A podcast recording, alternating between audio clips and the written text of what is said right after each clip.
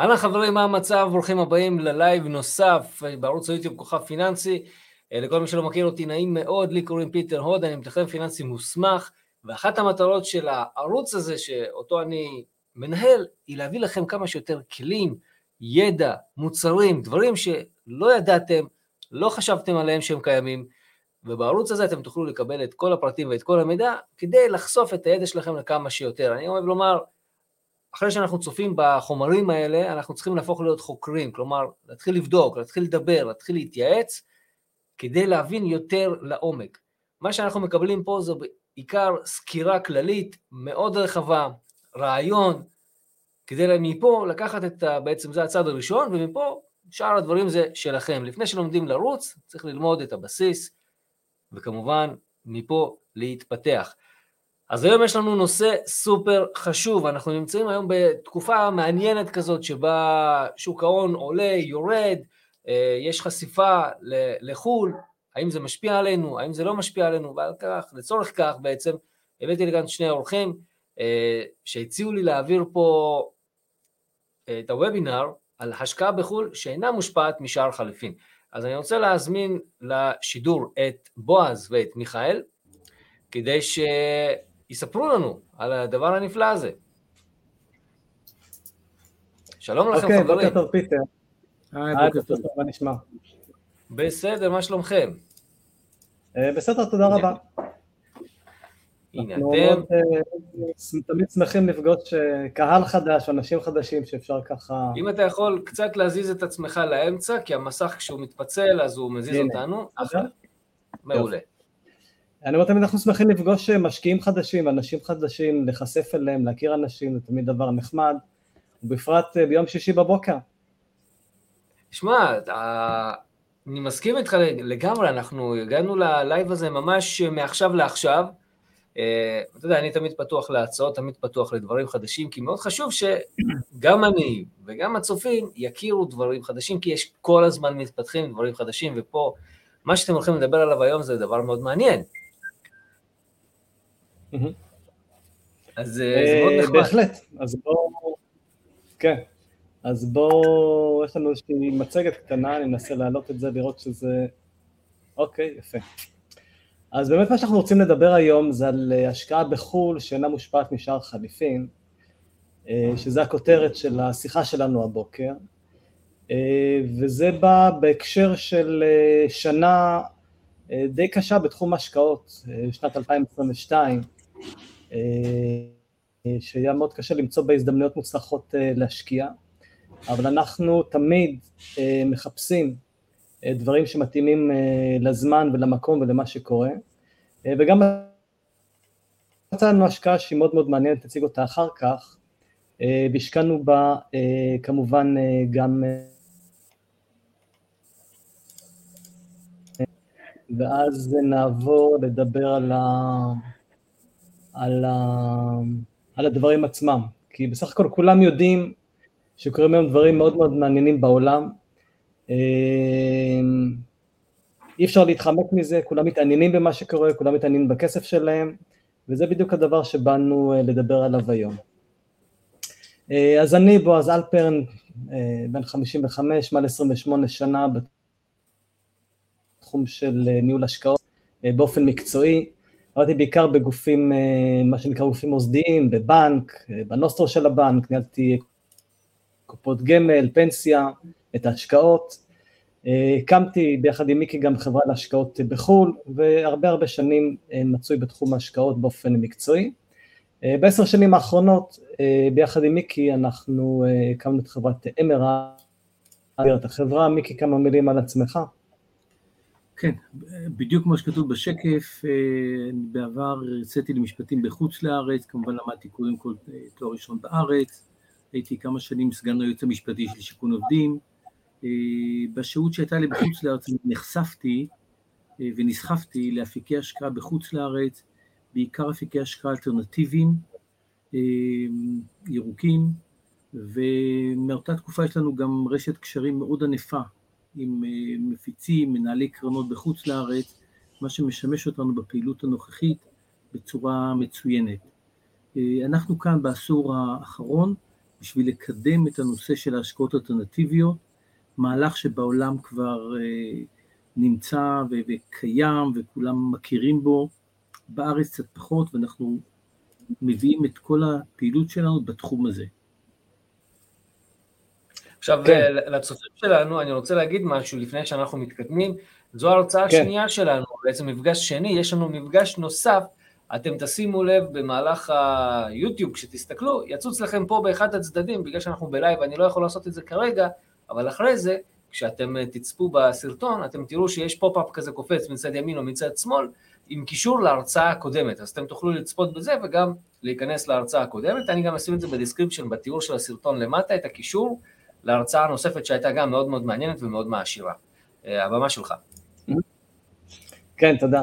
אז אה, בגדול, אה, תמרד הקמנו לפני עשר שנים, אנחנו, מה שאנחנו עושים זה בעצם מאתרים השקעות בחו"ל, בתחום האלטרנטיבי, עוד מעט נסביר למה אנחנו מתכוונים. אנחנו מתמחים בניחמת שנקראת השקעות בחוב או בהלוואות מגובות בנכסים, מה שנקרא Fixed Income, ורוב הפעילות שלנו היא בשוק האנגלי, אבל לא רק. אנחנו גם מהווים נציגות בלעדית של כמה חברות מחו"ל, שאנחנו אה, משווקים את המוצרים שלהם אה, בארץ. אמ, אני רק רוצה לפתוח בסיפור קצר אה, משיחה שהייתה לי אתמול, וזה בהקשר של מה קורה, מה עושים היום עם השקעות ומה קורה עם שאר החליפים. התקשרתי למתכננת פיננסית שפיטר אתה ודאי מכיר אותה, היא גם הרצתה בכנס האחרון שהיה בירושלים. אה, ומשוחחים על השקעות וכולי, והיא אומרת לי את הדבר הבא, תשמע, אני לא רוצה השקעות ביורו, אני לא רוצה השקעות בדולר, לא רוצה השקעות בשום דבר שהוא, אה, אני רוצה אך ורק השקעות בשקלים. אה, ולמה היא אמרה את זה? תכף אנחנו נסביר למה אנשים היום נמצאים בתפיסה הזאתי, ובסוף גם נגלה לכם מה עניתי לה. אז מה שקורה היום בשווקים זו שאלה מאוד מאוד רלוונטית, כי קורים המון דברים, כולם מרגישים את זה, כולם חשים את זה, זה נמצא גם בחדשות. Uh, הנקודה היא שבתקשורת לא תמיד מקבלים uh, מידע uh, שהוא מהימן, לפעמים המידע הוא חלקי, לפעמים הוא לא תמיד אמין, וגם לא תמיד אנשי מקצוע מעבירים אותו. ואני חושב שמאוד חשוב להבין לפני שמשקיעים מה באמת קורה. אז אני אתן איזושהי סקירה קצרה על, ה, על מה שקורה היום. אה, בגדול להסביר מה המצב היום, איך הגענו אליו ומה אפשר לצפות אה, קצת קדימה. אה, המצב היום בעולם הוא מצב יוצא דופן מבחינה כלכלית שנקרא סטגפלציה. מה זה סטגפלציה? סטגפלציה זה מצב שבו יש גם מיתון וגם אינפלציה בעת ובעונה אחת. מה בדרך כלל קורה בעולם, או בכלכלות? בדרך כלל יש צמיחה מהירה שמובילה לאינפלציה, וזה דברים שהולכים ביחד, צמיחה מהירה ואינפלציה זה משהו שאנחנו מכירים מבחינה כלכלית, קורה כל הזמן, או הפוך, אה, צמיחה איטית או האטה או מיתון, ביחד עם אינפלציה מאוד מאוד נמוכה ולפעמים גם שלילית. זה שני דברים שהולכים, שני זוגות שהעולם יודע להתמודד איתם יפה מאוד. המצב של סטקלציה זה בעצם לקחת את הרע מכל הכיוונים, זה גם האטה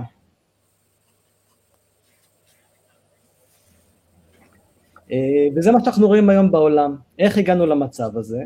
יש שני דברים עיקריים. א', היה לנו את המגפה של הקורונה, שהיא אה, גרמה להאטה בכל המסחר הבינלאומי,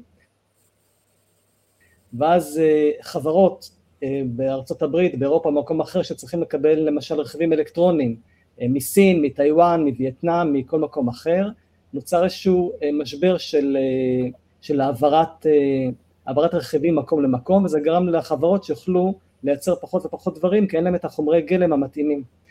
אה, דוגמה מאוד בולטת לכך, שאולי אנשים יתקלו בה, זה נושא הרכבים. רכבים, מי שמזמין היום, אה, גם בארץ, גם בעולם, צפוי לקבל את הרכב בעוד חצי שנה, שלושת רבעי שנה או שנה. למה? כי חסרים רכיבים אלקטרוניים. למה חסרים רכיבים אלקטרוניים? מכמה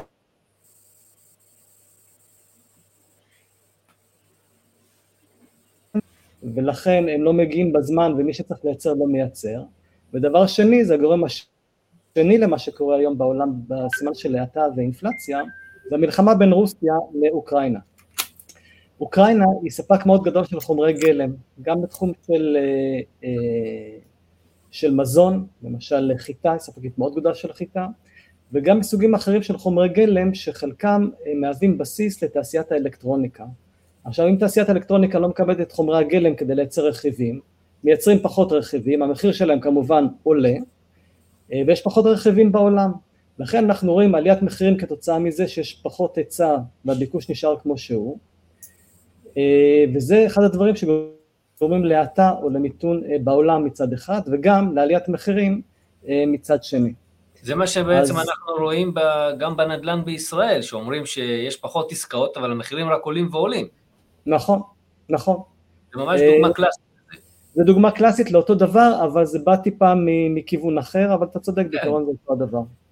עכשיו, אה, אם מסתכלים קדימה על הכלכלות, אנחנו יכולים לצפות, אה, בוודאי בארצות הברית הגדולה שמובילה את כל העולם הכלכלי וגם באירופה, אה, להמשך האטה, כי עוד אין סימנים לזה שהם יכולים לצאת מהתנא שלהם, אין עוד את הפרמטרים או את הוקטורים שיכולים לדחוף אותם קדימה. מצד שני, האינפלציה שם היא מאוד גבוהה, ואנחנו רואים את הבנקים המרכזיים, גם בארצות הברית, גם באירופה, מעלים את הריבית. העלאת ריבית היא בעצם הדרך של בנקים להתמודד עם עלייה באינפלציה. הבעיה אצלם, שעלייה בריבית היא מובילה גם להאטה ומיתון, אז הם אומנם יפתרו את האינפלציה, אבל הם יגבירו את המיתון, ולכן יש הרבה דיונים אם כדאי לעלות מהר או לאט, ואיך זה ישפיע על הכלכלה, כי לא רוצים גם לגרום אז תמיד צריכים לשמור איזשהם איזונים אה, בנושאים האלה. בארץ המצב שלנו הוא שונה, אנחנו למעשה התנתקנו ממה שקורה בעולם, ואנחנו חווים משהו אחר שהוא מצב יותר נורמלי מבחינה כלכלית. יש לנו גם אינפלציה גבוהה יחסית אלינו, אבל אה, יותר נמוכה ממה שיש בעולם, זאת אומרת ארה"ב האינפלציה היא 8-9 אחוזים, האינפלציה בארץ היא 5-6 אחוזים, זאת אומרת אנחנו ממש במדרגה אה, מתחת. אה, יחד עם זה, אנחנו גם לא רואים האטה או צמיחה איטית כמו שרואים באירופה ובארצות הברית של אחוז, אחוז וחצי והולך גם לרדת נמוך מזה, אלא אנחנו רואים פה גם כן צמיחה של חמישה וחצי אחוזים, אה, שזו צמיחה מאוד גבוהה בכל קנה מידה וכל משק היה שמח להיות במצב הזה.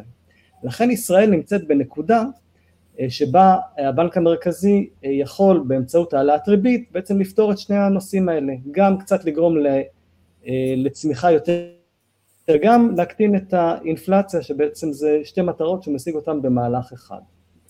הפועל היוצא של העלאת ריבית זה גם התחזקות של המטבע. עכשיו השקל שלנו הוא אחד המטבעות הכי חזקים בעולם כבר הרבה שנים, אבל העלאת ריבית שצפויה עכשיו במדינת ישראל אה, כבר החל משבוע הבא שכנראה תהיה העלאה די אה, משמעותית, היא תגרום לזה ששאר החליפין אה, שהשקל יתחזק עוד יותר, זאת אומרת שהמטבעות הזרים או המטבע החוץ יהיה חלש יותר לעומת אה, השקל. מה המשמעות של זה? אם אני משקיע וקניתי דירה באנגליה, אוקיי, ושילמתי עליה 100 אה, אלף pound, שזה היה לפני שבועיים 400 אלף אה, שקל, אוקיי, אם שער החליפין ירד מ-4 שקלים ל pound אחד ל-3.80, אז עכשיו ההשקעה שלי שווה רק 380 אלף שקל. אמנם זה עדיין נשאר 100 אלף pound, אבל אנחנו חיים בשקלים, אותנו מעניין מה השווי של עכשיו, כשאנחנו מחפשים, כשאנחנו מחפשים השקעות, יש שלושה דברים מרכזיים שאנחנו רוצים בהשקעה. אנחנו רוצים השקעה שתהיה יציבה, אנחנו רוצים השקעה שתהיה בטוחה או שיהיה לנו ביטחון טוב בהתנהלות שלה, ואנחנו גם רוצים שזה יהיה בלי קשר למה שקורה אה, בשוק ההון.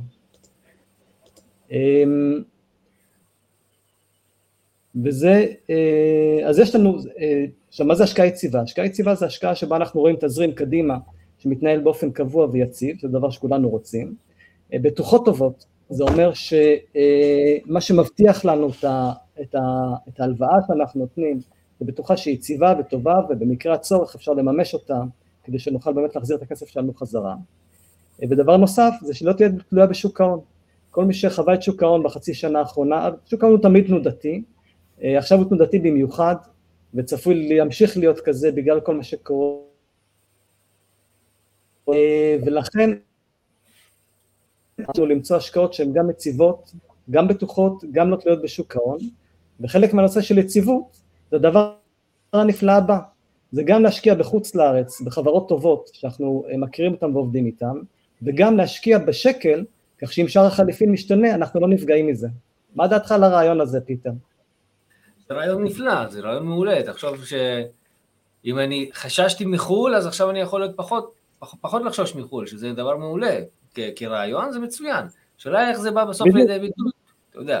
אנחנו כבר נסביר, כבר נסביר. אז זה בדיוק התשובה שנתתי אתמול למתכננת הפיננסית. אמרה אני רוצה השקעה בשקלים, אמרת לי אין שום בעיה.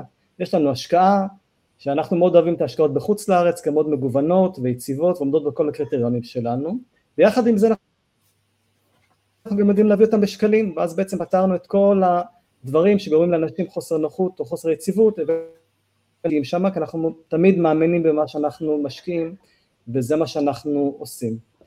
אז uh, עד כאן uh, קצת סקירה על מה שקורה בעולם, אני רוצה כמה מילים בקצרה על העולם האלטרנטיבי, כדי שכולם ככה ניישר קו, כולם יבינו על מה אנחנו מדברים, ואז ניתן קצת יותר פרטים uh, יותר ספציפיים על במה באמת בחרנו להשקיע. אז אם אני מסתכל על המיפוי של עולם ההשקעות, רואים פה בעצם איזשהו תרשים שמחלק את עולם ההשקעות לשני חלקים, מצד אחד השקעה מסורתית, מצד שני השקעה אלטרנטיבית. השקעות מסורתיות זה אותן השקעות בבורסה, באגרות חוב ומניות, מה שכולם מכירים, השקעות אלטרנטיביות זה כל השאר.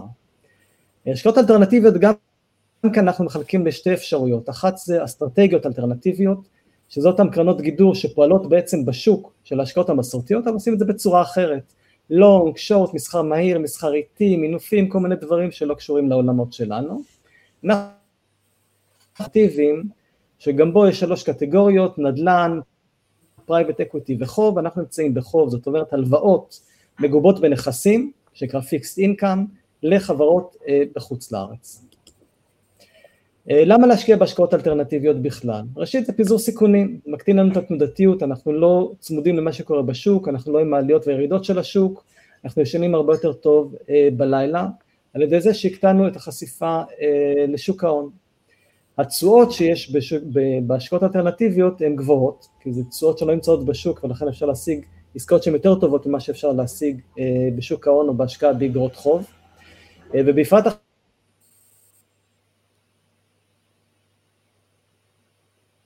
נעלמת.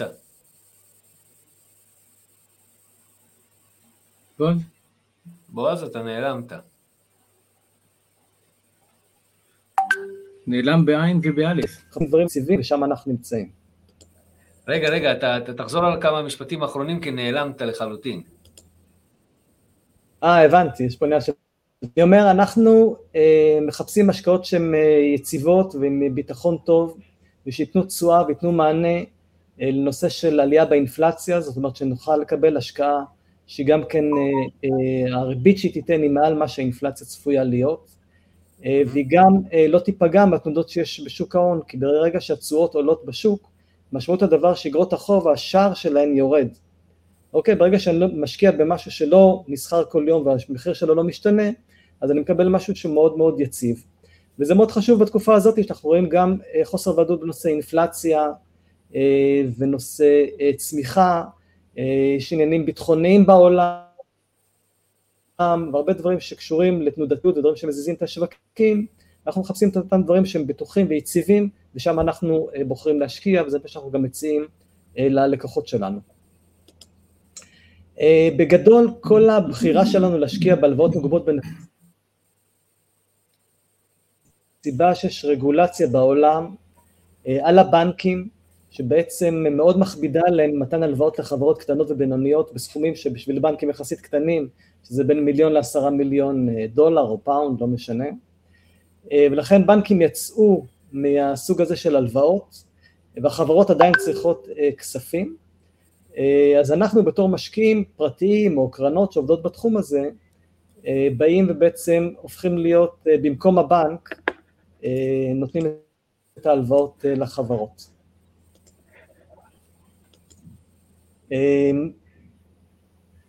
אוקיי, okay. מה זה, כן, מיקי, אתה רוצה להמשיך מפה? כן, כן, תודה. בבקשה. אה, קודם כל, אני חייב לציין שאני מכיר את בועז אה, עשר שנים מאמרלד, וב-15 שנה בסך הכל אנחנו הכרנו במשחק כדורסל בקבוצה שהיינו משחקים בה, ואני, ואני תמיד נהנה לשמוע את הניתוחים. אה, עכשיו, לנקודה שאנחנו נמצאים בה, פרפקט סטורם, אני רוצה להוסיף, בנוסף לאינפלציה, בנוסף למשבר הקורונה, בנוסף למלחמה באוקראינה, יש אלמנט נוסף שצריך לחשוב עליו, וזה הנושא של ההתחממות הגלובלית, שגורם לנזקים אדירים בתשתיות, בשריפות ענק, בהצפות, מה שיכול גם להשפיע על שיבוש באספקת המזון, כך שהתמונה הגלובלית היא בהחלט לא קלה. ובתוך המקום הסוער הזה, אנחנו מחפשים את אותה נקודת עוגן, שבה אנחנו נוכל אה, לתת תמורה טובה למשקיעים. עכשיו, בניגוד להשקעה רגילה, שאתה עומד עכשיו ואתה יודע מה עשית שנתיים אחורה, או שלוש שנים אחורה, אצלנו אתה יודע מה תעשה קדימה, כי ההשקעה היא צופה פני עתיד. אנחנו מתמקדים בעיקר באפיק השקעה שנקרא low note, כתב הלוואה למעשה, או בשם השני שלו גם fixed income, כי הוא נותן לך הכנסה שהיא צפויה וקבועה. עכשיו, מה ההשקעה הזאת במהות שלה? המשקיע למעשה מלווה סכום כסף ליזם בחוץ לארץ לתקופה קצרה, יכול להיות שנה, שנתיים, שלוש, בדרך כלל שנתיים. אה, אנחנו אוהבים את ההשקעה הזאת כי היא מאוד ידידותית למשתמש. אין עלויות נוספות, אין דמי כניסה, אין דמי יציאה, דמי ניהול. שמים סכום חד פעמי ועל הבסיס שלו מקבלים את הריבית. ההשקעה נעשית בהסכם ישירות מול היזם, היא אינדיבידואלית, כל משקיע מול היזם לא צריך לחכות לקבוצה ולכן ההשקעה מתחילה מהרגע שבו הכספים של המשקיע מגיעים לידי היזם. עכשיו בתמורה להלוואה לחברה, המשקיע מקבל ריבית שהיא פיקסט אינקאם, היא מוגדרת וקבועה מראש, וניתן לקבל אותה או באמצע התקופה או בסוף התקופה, אנחנו נסביר יותר מאוחר את המסלולים, וכמובן ביטחונות מהיזם, ולכן ההשקעה הזאת היא השקעה שהיא מגובה בנכסים. אה, טכנית העברת הכספים היא ישירות ליזם, אנחנו לא בתמונת העברת הכספים, וגם הכספים מוחזרים ישירות מהיזם לחשבון הבנק של המשקיע. הריבית משולמת ישירות לחשבון הבנק וגם אה, ההחזר בתום התקופה. אוקיי, אפשר לעבור. כן, זו נקודה מאוד חשובה, להבין שאין פה אה, חיכוך, שום דבר לא עובר דרכנו מבחינת כספים, לא מעבירים לנו כספים, אנחנו לא נוגעים בכסף בשום שלב, ההתקשרות וכל הפעילות הכספית ישירות, גם בהלוך, גם בחזור מול היזם בחו"ל, וזה יתרון גדול מבחינת המשקיעים. אוקיי, okay, עכשיו, אה, כמו שציינו, אנחנו יודעים בדיוק מה הריבית שתתקבל ובאיזה אה, מועדים היא תשולם. כל אחד שמבצע את ההשקעה יקבל לוח שהוא יודע בדיוק מתי מתחילה הריבית הראשונה, מתי הוא מקבל את המשך הריביות. אה, הרווח אין, אין השפעה על הנעשה בשוק ההון. בזה שאנחנו עכשיו סוגרים את ההשקעה לשנתיים, אנחנו שומרים ומבטיחים תשואה טובה שנתיים קדימה. אה, חשוב לציין שבהשקעות האלה אין בנק בתמונה כרגע, החברה משתמשת בהשקעות אה, שלנו בשביל להתחיל את הפרויקטים שלה, השיעבוד הוא שיעבוד לטובת המשקיעים.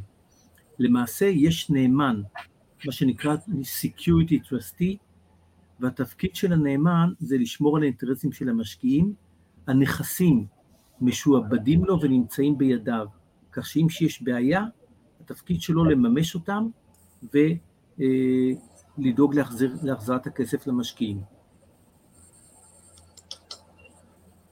אוקיי, אה, כמה יתרונות של השקעה בבריטניה, קודם כל יציבות כלכלית, זאת הכלכלה החמישית בגודלה בעולם, אה, וזאת לא המדינה הכי גדולה ולא המדינה הכי עשירה במשאבי טבע, זה פשוט ההון האנושי גורם לכך שזה מקום אה, מתקדם וכלכלה בסדר גודל אה, מהמובילים שיש.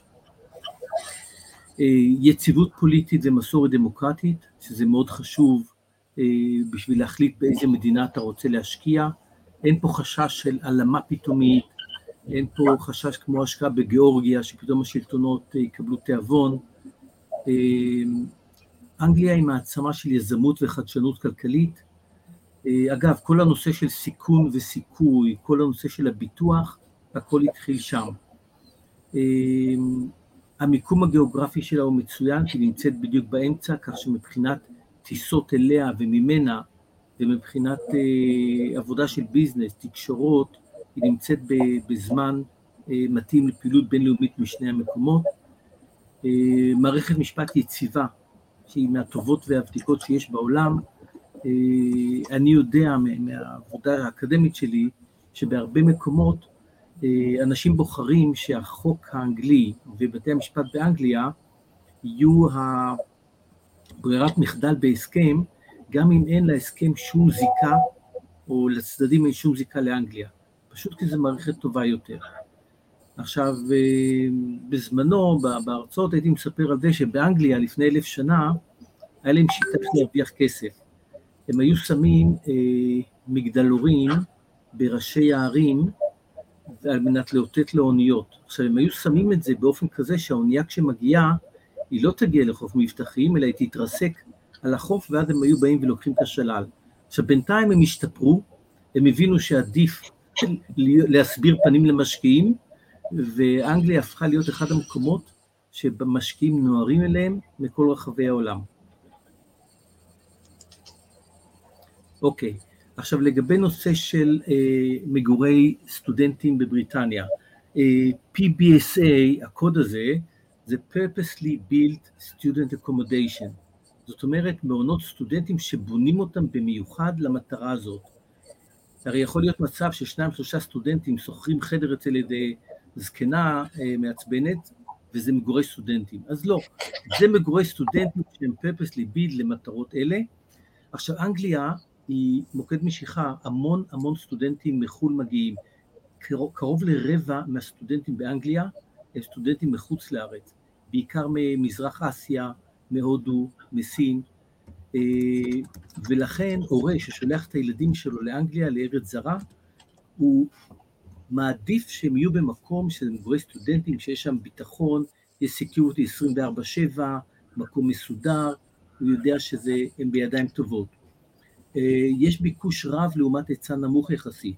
מבחינת מיטות, היצע של מיטות, אז הביקוש למיטות במגורי סטודנטים הוא הרבה יותר גבוה מההיצע. אה, גם אם נניח שסטודנטים לפעמים ישנים שניים במיטה אחת, עדיין הביקוש הוא, הוא גובר בהרבה על ההיצע. מבחינת משקיעים, זו השקעה שהיא מציעה הכנסה פסיבית, תזרימית ובטוחה, ולכן אוהבים את זה, עם עלייה כל שנה, אמ, ושוב, היא מגובה בנכס נדל"ן מבוקש, אה, התשואה על הנכס אה, ספציפית בערי השדה היא גבוהה יותר מאשר בלונדון, אוקיי? עכשיו, לפני, אה, לפני שנדבר על התנאים בהשקעה קודמת, קודם כל אנחנו מדברים על פרויקט שהוא מגורי סטודנטים בניו קאסל, ניוקאסל זה עיר אה, שהיא נמצאת צפונית יותר ללונדון, בערך שלוש שעות נסיעה ברכבת. אה, זה עיר שיש בה שתיים מהאוניברסיטאות המכובדות ביותר באנגליה, יש עשרות אלפי סטודנטים, עיר מאוד תוססת, מאוד פעילה, אה, מאוד קומפקטית, סטודנטים גם יכולים לנוע מקצה אחד של העיר לקצה שני בנוחות יחסית. האתר של המגורים, איפה שזה אמור להיבנות, אה, הוא שוכן על גדת הנהר במקום מצוין, המרחק, הייתי שם, המרחק ממנו לתחנת הרכבת המרכזית זה שש דקות הליכה, כך שהכל שם אה, קרוב ונוח. אה, לגבי התנאים של ההשקעה, אנחנו מדברים על שנתיים, ואנחנו מדברים על שני, מס, על שני מסלולים עיקריים, מסלול שבו אתה יכול לקבל את, ה, את הריבית במהלך התקופה, כל חודש, מדי חודש בחודשו, וישנה אפשרות לקבל את הריבית בסוף התקופה, כמובן בתוספת של אה, בונוס מסוים. אה, מבחינת תנאים בהשקעה קודמת דומה באותו אזור, זה הסדר גודל של בין 10 ל-12 אחוז בשנה. אוקיי, אפשר להעביר? יופי. אז זאת, זאת אם כך ההשקעה, כפי שציינתי, זה הלוואה ליזם, מקבלים את הריבית למשך התקופה של השנתיים, או באופן תקופתי חודשי, או באופן, אה, או במצטבר בסוף התקופה. ההלוואה היא מגובה בנכסים, לחברה, החברה רכשה את המקרקעין, המקרקעין נמצאים בידה, אה, יש שיעבוד על הקרקע הזאת לטובת הנאמן, השיעבוד הזה גם מתפרסם ברשם החברות המקומי, כך שהכל אה, הכל מסודר והכל תקין. אה, לגבי טכנית, מבחינה טכנית ביצוע השקעה הוא כזה שיש צורך למלא טפסים, טופס של עמוד שניים, לצרף מסמכי זיהוי, ואז מעבירים את זה לחברה לאישור. ברגע שהחברה מאשרת, יש אפשרות להעביר את הכסף, ובשלב הזה מקבלים חוזה חתום על ידי החברה. כמובן שהחוזה ייכנס לתוקף כאשר הכספים אה, ייפרעו במלואם בחשבון של החברה, ומבחינת המשקיע יש כבר את ההסכם חתום על ידם. חשוב להזכיר שאפשר כמובן להשקיע בפאונד, ביורו, בדולר, אבל מה שמאוד מיוחד בהשקעה הזאת, מה שישראלים מאוד אוהבים ורצים אליו, זה שאפשר להשקיע בשקלים. זאת אומרת, מקבלים אה, השקעה בבריטניה, שהסברנו למה זה מקום טוב להשקיע בו, מקבלים אה, אה, השקעה שהיא בעצם הלוואה ליזם, שנמצא באחת מתחומי הנדל"ן הכי הכי מעניינים שיש באנגליה ובעולם בכלל, שזה מגורי סטודנטים. מקבלים את כל המעטפת מסביב, כמו שהסברנו, שהיא מאוד מאוד נותנת לנו הרבה ביטחון, כולל הביטחונות שיש בהשקעה וכולי. ויש לנו גם ניסיון עם היזם הזה, כך שאנחנו יודעים שהם עובדים בצורה אה, מאוד אה, יציבה וטובה ו... ומתוקתקת. אה, והכי חשוב, אפשר להשקיע בזה בשקלים. אה, רק כדי להסביר, להשקעה בשקלים יש כמה וכמה יתרונות. ראשית, אנחנו לא חשופים לשער חליפין, זאת אומרת, הפאונד יעלה, ירד, זה לא משפיע עלינו. אה, שנית, ברגע שלא צריך להשקיע במטרה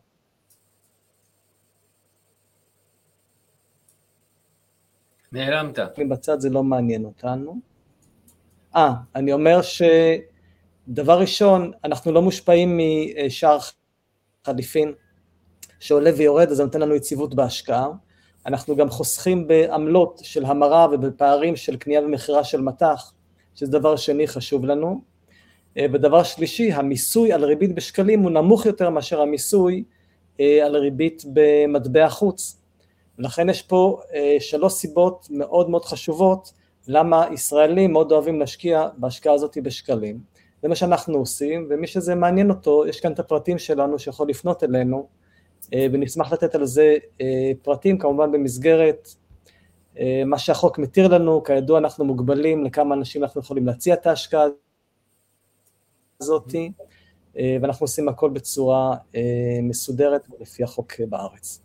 אני אשאיר פה, יש פה את האתר שלנו, שאפשר לראות, אה, אפשר להיכנס ולראות פרטים נוספים ושם.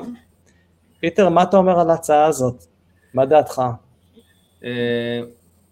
תראה, זה מעניין, זה מאוד מעניין. אני תמיד, אני תמיד חושב למה לא עושים את זה בארץ, למשל, כשאנחנו יודעים שחסר מיטות בבתי חולים, אז למה לא לעשות מוצרי השקעה שהם מאוד דומים, כמו שאתה נותן פתרון למיטה של סטודנט, אז בוא תיתן פתרון למיטה של אה, חולה פה בישראל, ומעניין אותי למה דווקא מדינת ישראל לא לוקחת ועשה העתק הדבק של, אתה יודע, של המוצרים שם לפה, או יזמים אני, שלו. אני, אני אחדד את זה, בוא נגיד לפני החולים, בוא נדבר על הבריאים.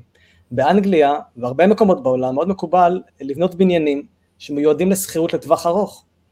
אז בא יזם, בונה את הבניין עם 100-200 דירות שמיועדות לטווח ארוך, מוכר אותן לגוף מוסדי, קרן נדל"ן, קופת גמל, קרן פנסיה, חברות ביטוח, שהיא מבחינתה זה 200 דלתות שכל חודש נפתחות ומשלמות לה הכנסה פסיבית, וזה דבר שמאוד מקובל בעולם וגם את זה לא עושים עדיין בארץ. דרך אגב, בעיקר מסיבות של רגולציה, אפשר לפתור את זה אם רוצים. פיטר, אני, אני חושב שזו שאלה של תרבות, אני שאלה של תרבות והתנהלות, כי אם אתה מסתובב ברחובות באנגליה, אתה רואה שיש נגישות מאוד טובה לרדת מהמדרכה לכביש. במדינה שלנו, עם כל כך הרבה פצועים ונכים, עדיין אין את אותה מידה של נגישות כמו שיש שם. כשאתה נכנס לבית מרקחת שם, ואתה קונה תרופה ואתה רואה שכתוב עליה גם בכתב ברייל, שעיוורים יוכלו לקרוא את זה, אז אתה מבין שזה חברה ומקום שבהם יש יותר דאגה, יותר חשיבה לטווח ארוך, ולכן לא מפתיע שזה דברים שקורים שם ולא קורים כאן.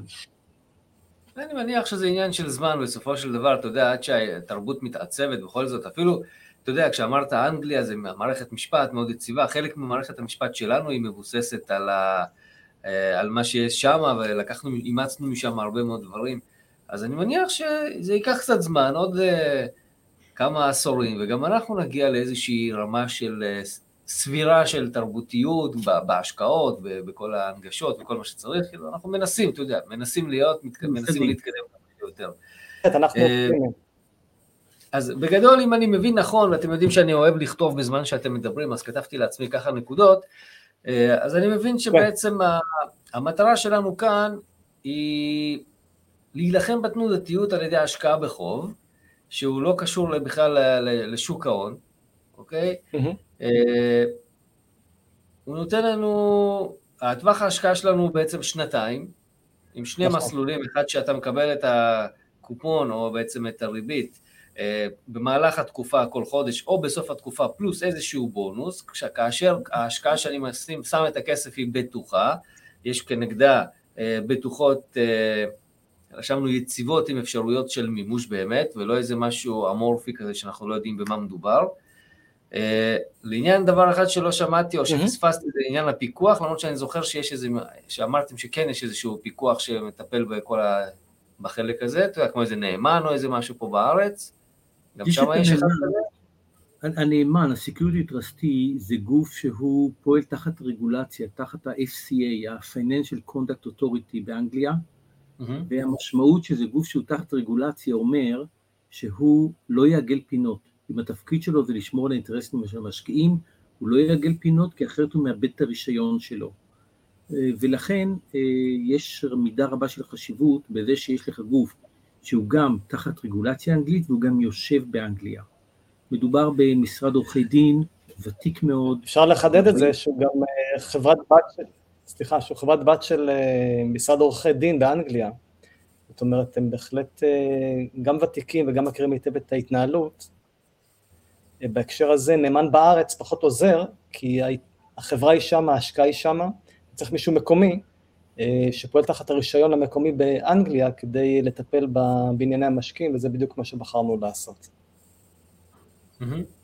אוקיי, לא, זה, זה חשוב להבין, כי בסופו של דבר אנשים שמים את הכסף והם מפחדים שיקרו מקרים כמו שקרו כאן, שבוא נוזיל לך את העלויות, תעביר לי כסף מתחת לשולחן, ובסוף אנשים אה, ברחו וכל ההשקעות וכל הכספים אה, נעלמו, אז אנחנו צריכים לדעת שבאמת יש פה איזה משהו שהוא יציב. עכשיו שמענו שהיה סיפור גם בהשקעות בארצות הברית בנדל"ן שהוא בכלל חסר ערך, שזה לא פעם ראשונה שזה קורה, אז זה, זה טוב לדעת שיש פיקוח נכון. ויש uh, גוף שעומד מאחורי זה ויציב.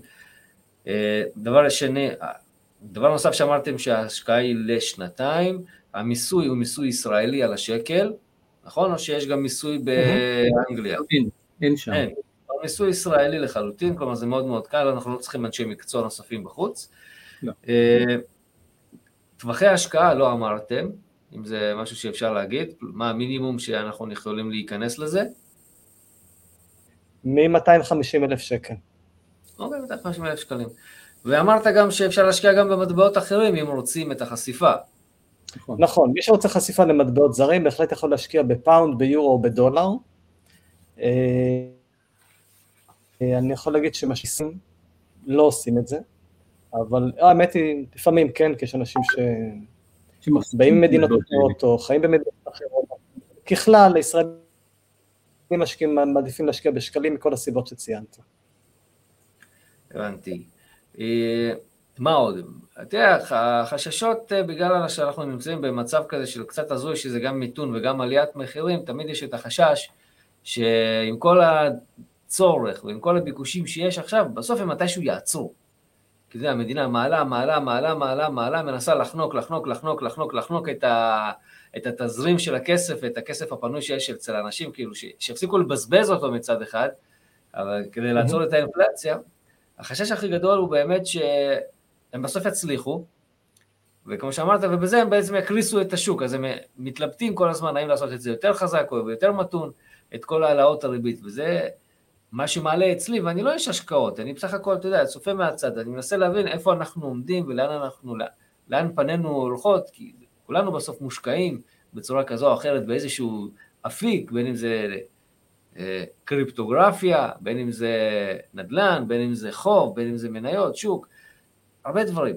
ובאמת החשש הכי גדול הוא שבעצם, נכון שאנגליה היא יציבה, היא מקור, אני יודע שמלא אנשים מכל העולם באים ללמוד שם באוניברסיטאות, ומתישהו זה פתאום בום, כזה ייפול, יתרסק, לא בגלל בכלל, אתה יודע, כוחות שוק, אלא דווקא בגלל הרגולטור שמנסה, אתה יודע, להדק את החגורה כדי לא להטביע את הספינה, אלא כדי לשמור אותה צפה, אבל בסוף, אתה יודע, הוא מחורר חור, חור, חור, חור, כדי לסגור עם פלסטר ולא סוגר את זה בצורה אה, אחרת, כי אין כרגע פתרון למה שקורה, לפחות אה, לא נראה כזה פתרון, אני חושב.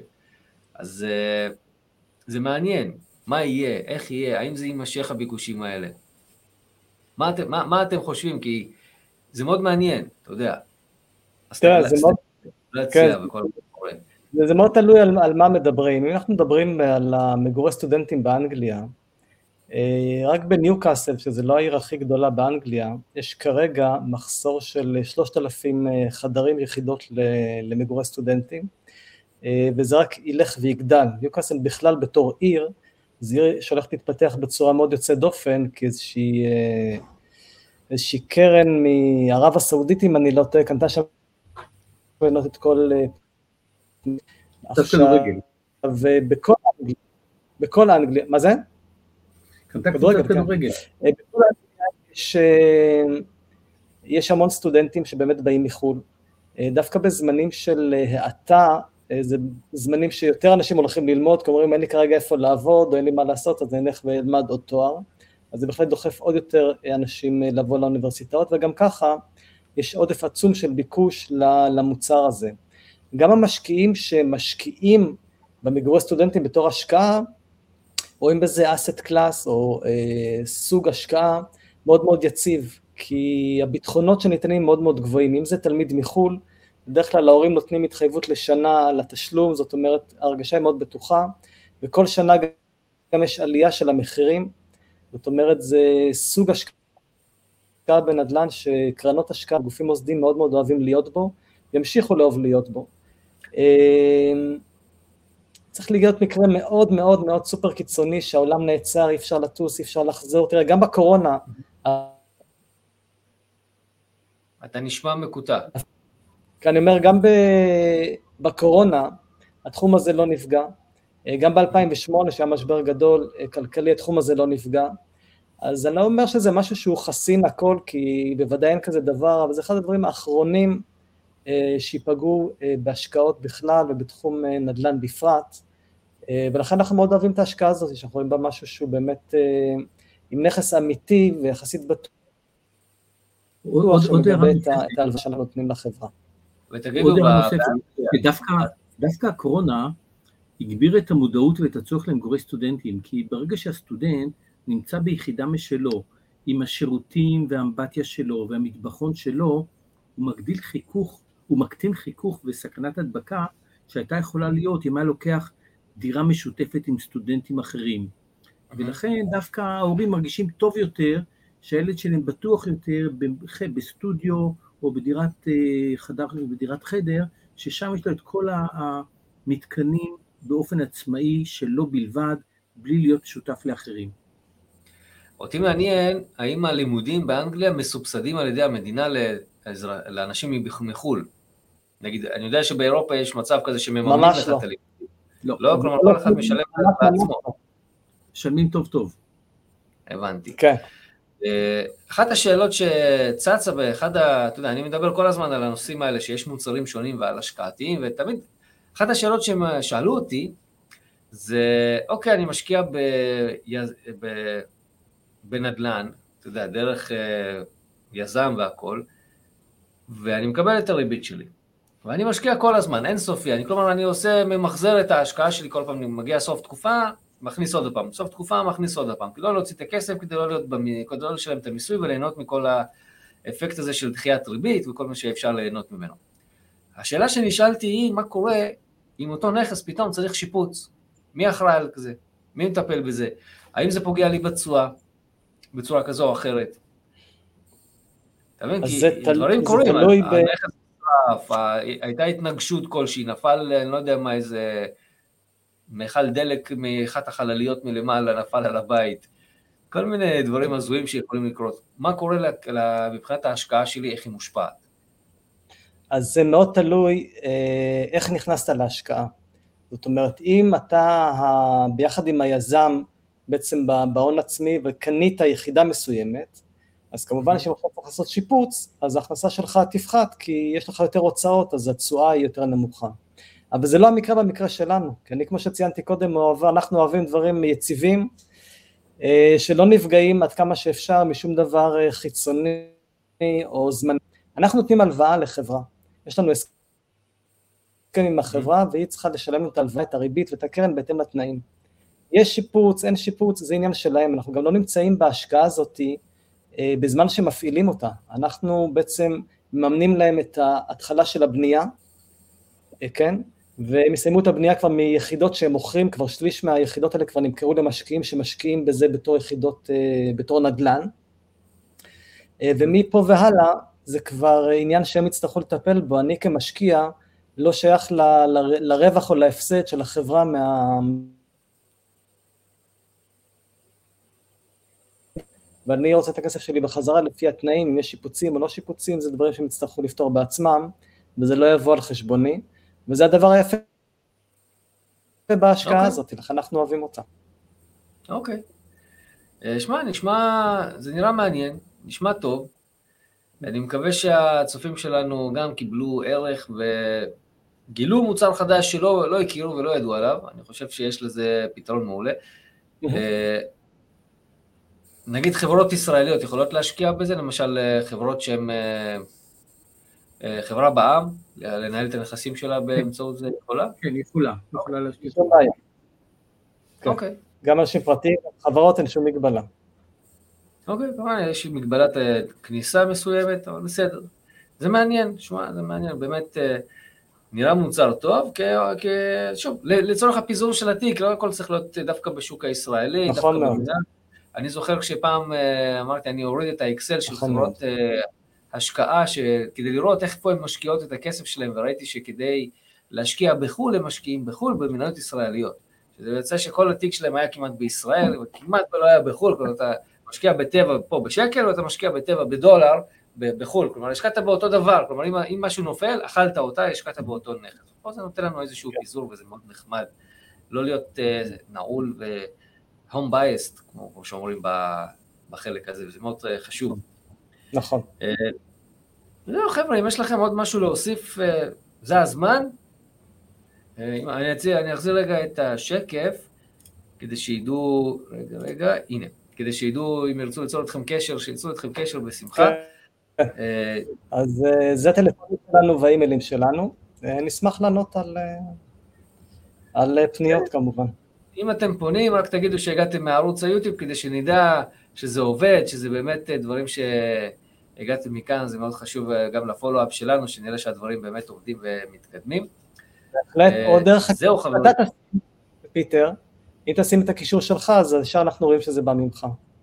כן, כן, שמתי את הקישור מפעם קודמת גם, שמתי את זה שם ב description של הסרטון יוטיוב. מצוין. אה, כדי שיראו. עכשיו, כמו שאמרתי, היה לנו מפגש קודם שדיברנו על סוג אחר של השקעה. נכון. היו כמה סוגים של השקעות שם מאוד מעניינות. אה, אני אשים לכם גם עכשיו בחלק הזה של הסרטון את ה pop-up כזה שיקפוץ באחד הצדדים בסרטון וידאו וכמובן זה יהיה גם בתיאור למטה. חברים, תראו, תלמדו, תחקרו את הנושאים האלה, זה מאוד מאוד חשוב. צריך להתנסות, אין מה לעשות, אנחנו צריכים לנסות, צריכים להשקיע, עובדתית בעולם זה מה שעושים. בעולם אף אחד לא משקיע רק במקום אחד, כולם מאוד מפוזרים, וגם אנחנו צריכים, כי בסופו של דבר רק היום קראתי כתבה, אני לא יודע עד כמה הצופים שלנו מכירים את דן דוברי, אבל דן דוברי אחד מהאנשים שייסדו את כל המקצוע של תכנון פיננסי פה בישראל, הוא הביא את זה מחו"ל, עשה כתבה והייתה כתבה מאוד מאוד גדולה אה, בוויינט על הדבר הזה שאנשים מגיעים לגיל 65 ולפי מחקרים יש להם עוד 30 שנה לחיות. העניין הוא, ממה אתם הולכים לחיות? וזו שאלה קריטית, כי אנשים חוסכים אלף שקל, אבל בפנסיה הם רוצים למשוך כל חודש עשרת אלפים שקלים.